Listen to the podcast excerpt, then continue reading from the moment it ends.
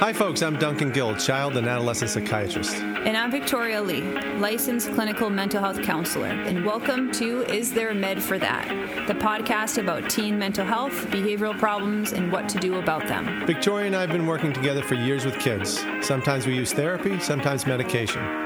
Sometimes we just give guidance to parents. And we realize that sometimes kids just need to be left alone. We don't have all the answers, but we've got some of them. We'll do our best to share what we've learned over the years working with struggling kids and their families. We hope you enjoy the show and that we can be helpful to those who have taken on the hardest, most important job in the world being a parent.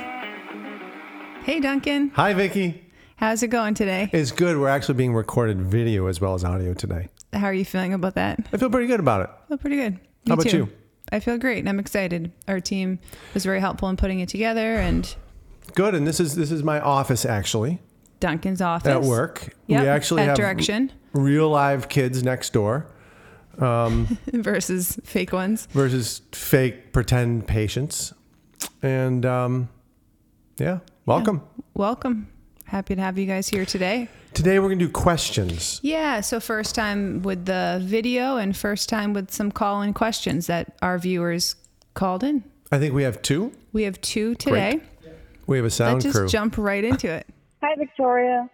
So, my question is basically how would you mitigate anxiety about your child potentially developing a mental illness as a parent who has mental illnesses? Good question. Cool. So, question was how to mitigate or reduce anxiety if you're a parent yep. with mental illness and you're having a child. So, Yep. uh, pregnant mother, for example, or father. Yep. The father's not pregnant, but probably not. Is going to be a father to be. father to be yeah it's a good it's a really important question i think a lot of people probably wonder that and maybe if they don't even wonder it i think it's an important question to ask yourself if you do struggle with mental illness how does that affect how you feel about having your own children even before you decide to be a parent that might be actually i know people have decided not to have kids because they worry about their own mental illness Right. and either passing it along or how will i do as a parent yeah, so a couple pieces to the question. So one is first mitigating your anxiety. Becoming less anxious about it. Yep. And then there's also another almost implicit question in there, I think, about you're worried about your kids having mental illness. Yeah, and w- what to do about that as a parent. Yeah. So it's worrying about it and it's actually doing stuff. right. So worrying about it's probably I mean it's you worry about your kids anyway. So worrying Yeah. about that for your child if if they uh, carry genetics or that kind of thing or you struggle in other ways and are worried about passing it on to your kids. So worrying about it makes some sense. Yeah, embrace all feelings, guide all behaviors. So you got to embrace your feelings on it that Right. you are anxious about it.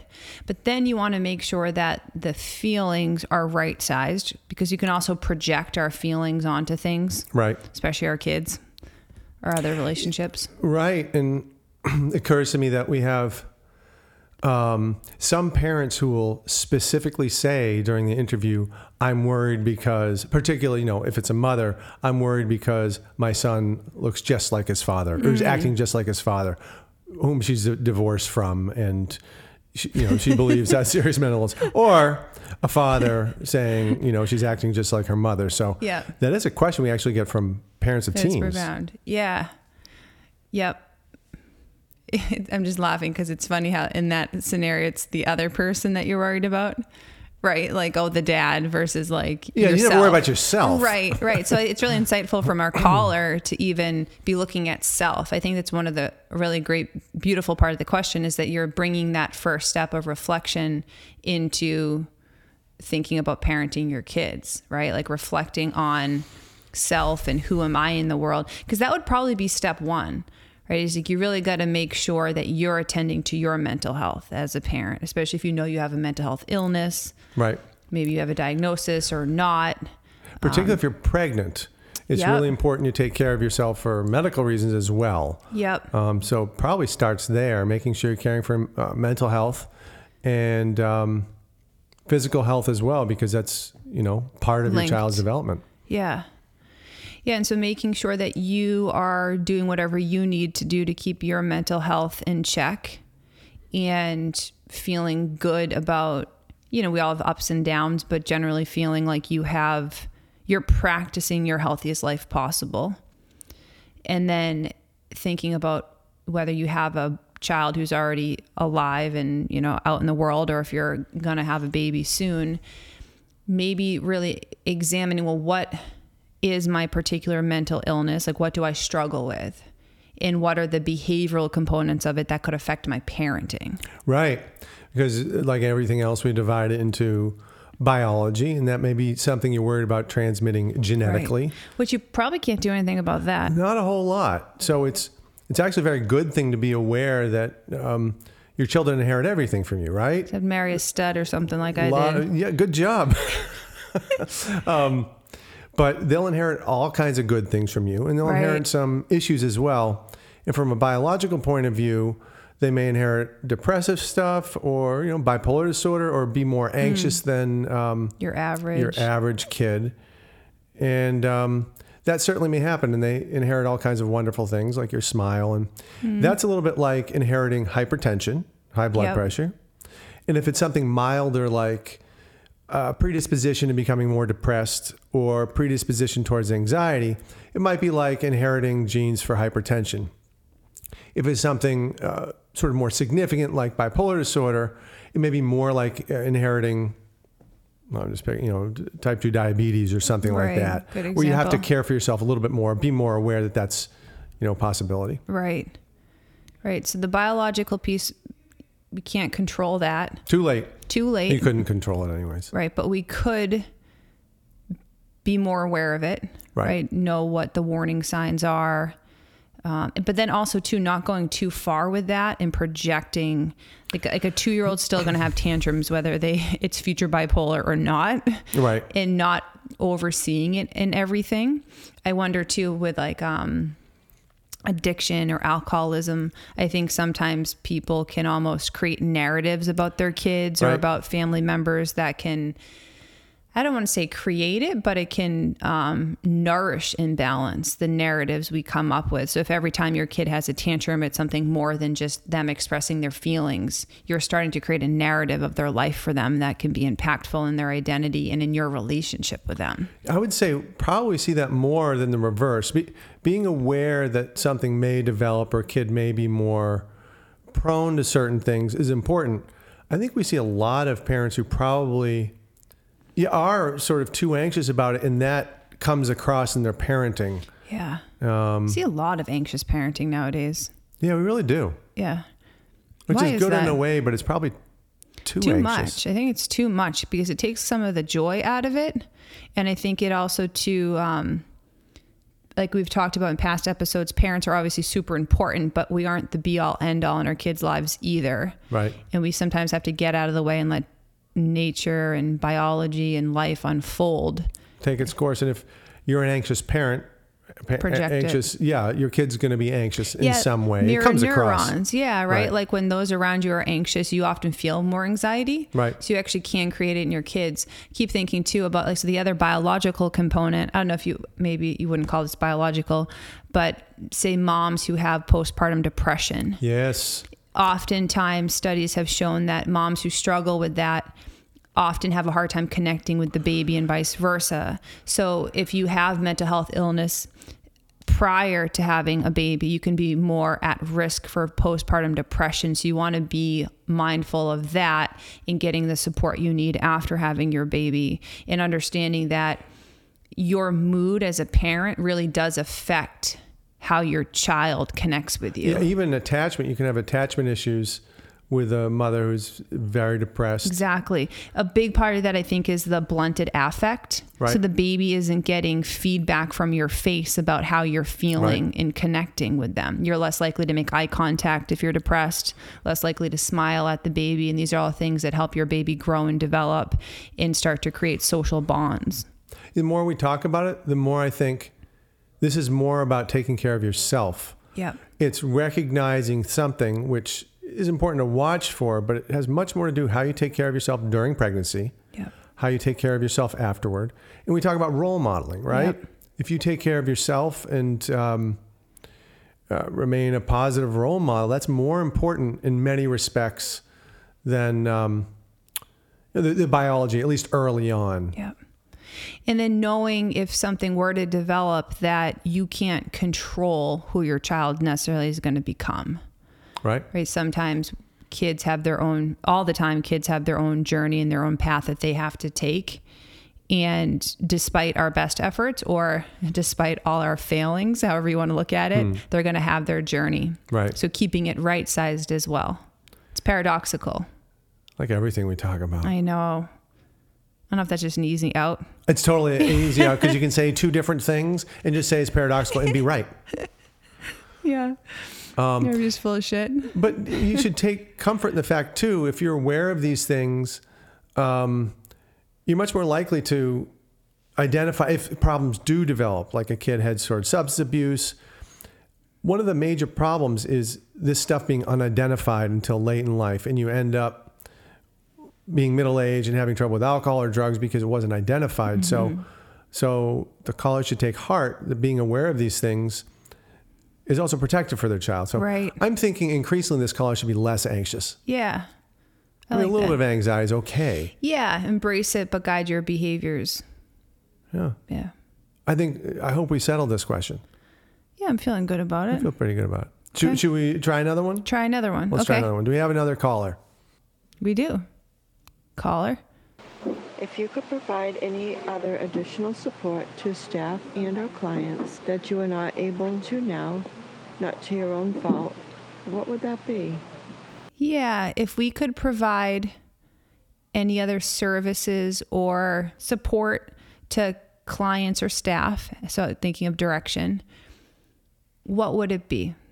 So Which I like. And the caller was nice enough to say, at no fault to our own, which I think would probably be Duncan's fault if we're not doing it. Absolute. Well, yeah, it all comes down to my fault, at least That's here. what Joe would always say, right? Anything you like about the program, you can thank me for. Anything you don't like, you can blame So- Duncan. you remember that? He said, "Oh yeah, you can blame me for any." Anything you don't like. Yeah, Yeah. that was totally him. Yeah. As yeah.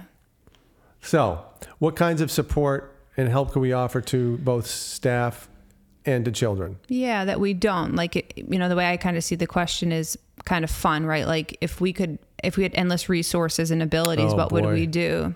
First thing that comes to me right now is I would love to help children and their parents more versus like right now we really focus in on teenagers. Oh yeah, I think it would be really cool to be able to have a PHP or an IOP for kids. Like, so like eight and up or, you know, eight to 12 yeah. or even like six to 12. So, for folks who aren't familiar with our model, um, that's a day type program for a few hours where we can do therapy and we can meet with kids and their families, and some kids may do better with meds. Yep. So, having an IOP or PHP, which is what we have for teens right now, would be great. We've talked about that before. It's just very hard to to pull these things off. Yeah, and to get enough staff who can commit to it because it's not like a full time position when you have Right. IOP, but yeah, I think that would be really important for our community and because it would be really, I think often of the teenagers we see and the parents we meet and how they often say, I really wish we had this earlier. Getting early is important. Yep. right? So when when I was training in Connecticut, there was a younger one. It's interesting. Um, it was quite different than working with teens because uh, Very different. Yeah. on one hand, I think the problems are a little less complex, but on the other hand, they have less self control. so it's- Yeah. it was a lot more lively in some Yeah. ways, Playful. not just playful, but um, difficult. Yeah. We did a summer camp that was for kids, you know, children struggling with mental health issues. Rick and I one summer. We did it at Direction. Remember And that? How old were they? They were, I think, from eight to 12, Okay, maybe so seven. that's the, s- the same group. How was that? yeah. It was wonderful. We loved it. Rick and I had a really good time. I mean, Rick's really good working with kids too. He's got a Right. good energy for it. And the kids, I think, really took to our approach at the time Right. and learned a lot about themselves. And we also shared some parenting tips with the parents in the program that helped them connect with their kids more and parent in a way that was less uh, arguing and fighting with the kids and more teaming up. So, what kinds of stuff did you do?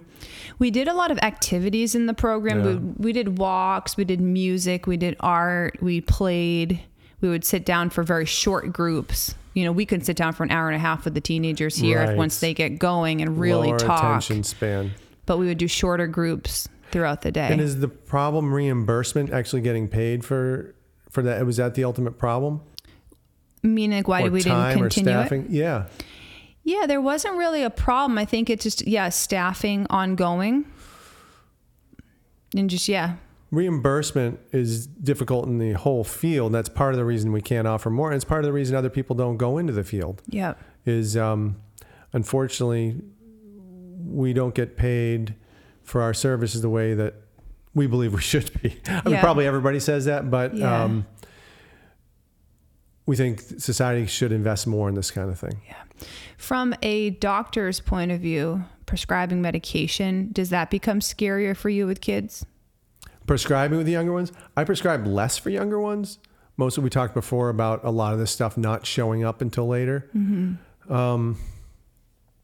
i prescribe less um, yeah i don't know Like if we had a children's IOP program, would you be, is that intimidating to you in any way? I feel, cause I think a big part of why there i- aren't other programs out there is that people feel more intimidated working with kids and s- especially when you're introducing potential medication. right It- not more intimidating just would prescribe less not because i'm worried about it but just because they need it less i think Yep. Fe- fewer of them could use it so it'd be more groups and psychosocial and fa- you know family stuff's probably yeah. The more parenting important thing is even more important. parents are yeah. bigger in their lives at that point Yep.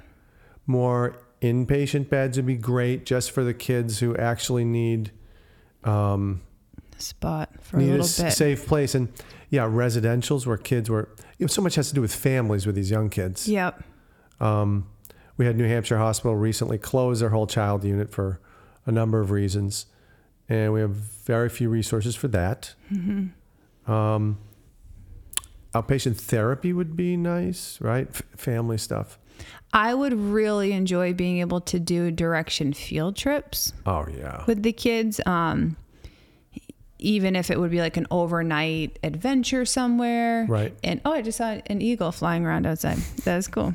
We have a benefits really- of huge windows Yeah, we have an awesome spot here airplanes and birds and stuff. But I'd love to do more adventure based stuff because I think the teenagers in particular really want to spend more time together with one another and enjoy the groups that they create here. And it would be a fun experience. Oh, and another thing I think would be really fun is coming up with some sort of rite of passage for teenagers that we help facilitate on some level here. I don't know what the hell that would look like to be honest, but could I you explain think- that a little bit yeah, I know we've talked previously about, I think we did talk about rites of passages, but and you mentioned high school graduation as really one of the only, Is it Western or is it U.S. or right? Because this happens more in other cultures. You're saying, yeah, rites of passage. And I think for females, there's more, um, you know, like we start menstruating, you know, around 12 maybe or whatever, or, and then eventually we go through childbirth, less and less it seems, but so those are some natural rites of passage from childhood into the more adult world. Right. But I think other than high school graduation, there's not we don't really symbolically sit down and recreate or mark the transition in a way that invites kids to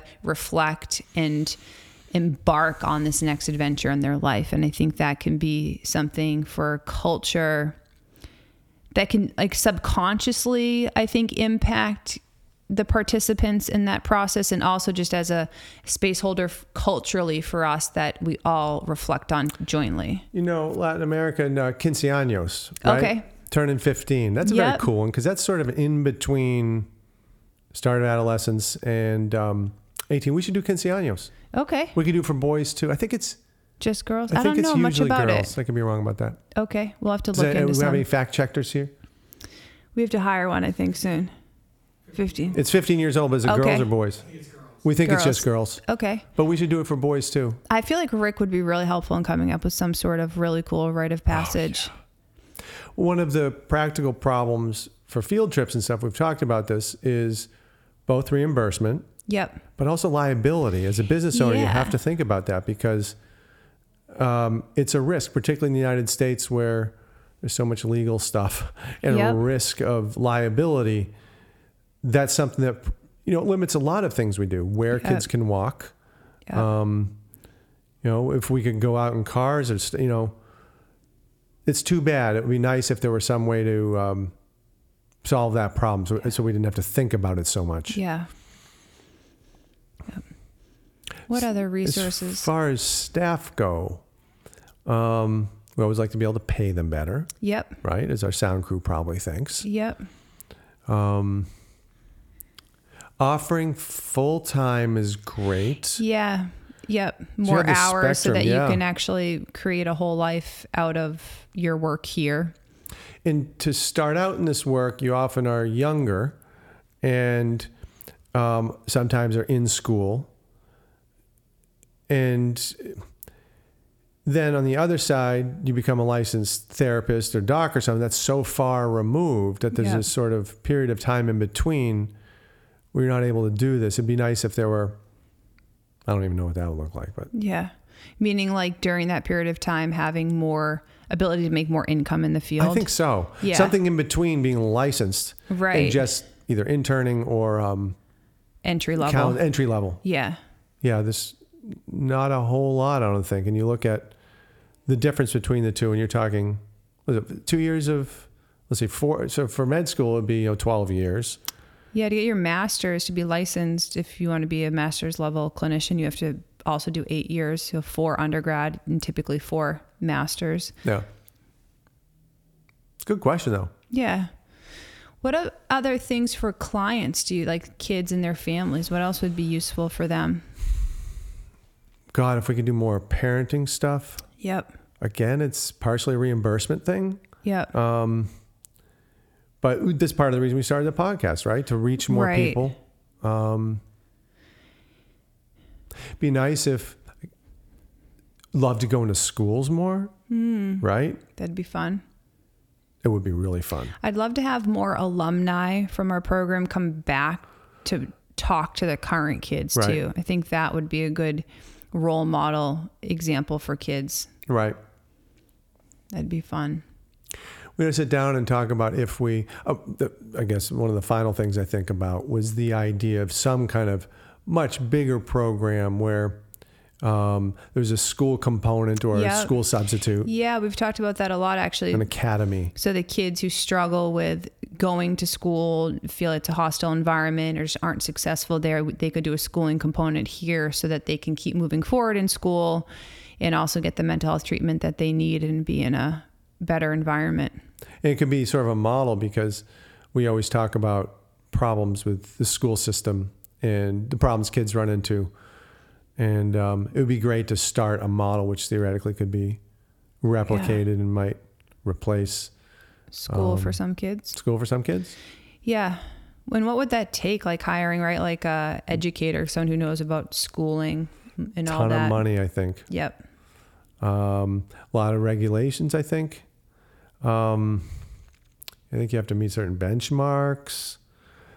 But we should talk about it more. Yeah, it'd be fun. So yeah, I think that's some. We were talking about if we like got ten million dollars from some Right. generous podcast listener, what we would do with that. Hmm. So we're ready. So we're ready. Yep. Yeah. Our first two questions. I think they're pretty I think good. we did okay. So, anyways, um, let's see if we can get some more questions. And yeah, please call in. Please or call. What? Where? d- When should they call? I think day or night, Day or night. twenty-four hours per day. Anytime. And do they call your number? Right now, like my cell phone. Yeah. Right now, I think they could call. Um, actually, the best way would be to, to do our email address, which oh, I believe is contact. Is there a med for that.com? It's on our website. And you can email a question and we can get, you know, follow up with a phone call, which makes Okay. it more real for listeners. So Great. send us an email and, And we'll go from there. and we'll go from there. and we'll call you. Thanks for listening, everybody. Yeah. Have a good afternoon. Bye. We hope you've enjoyed this episode of Is There a Med for That? For more information about our podcast and our clinical work, visit our website at medforthat.com. If you've got questions, comments, or topics you'd like us to cover, feel free to email us at contact at medforthat.com. We'd love to answer some of your questions on air. Have a great day.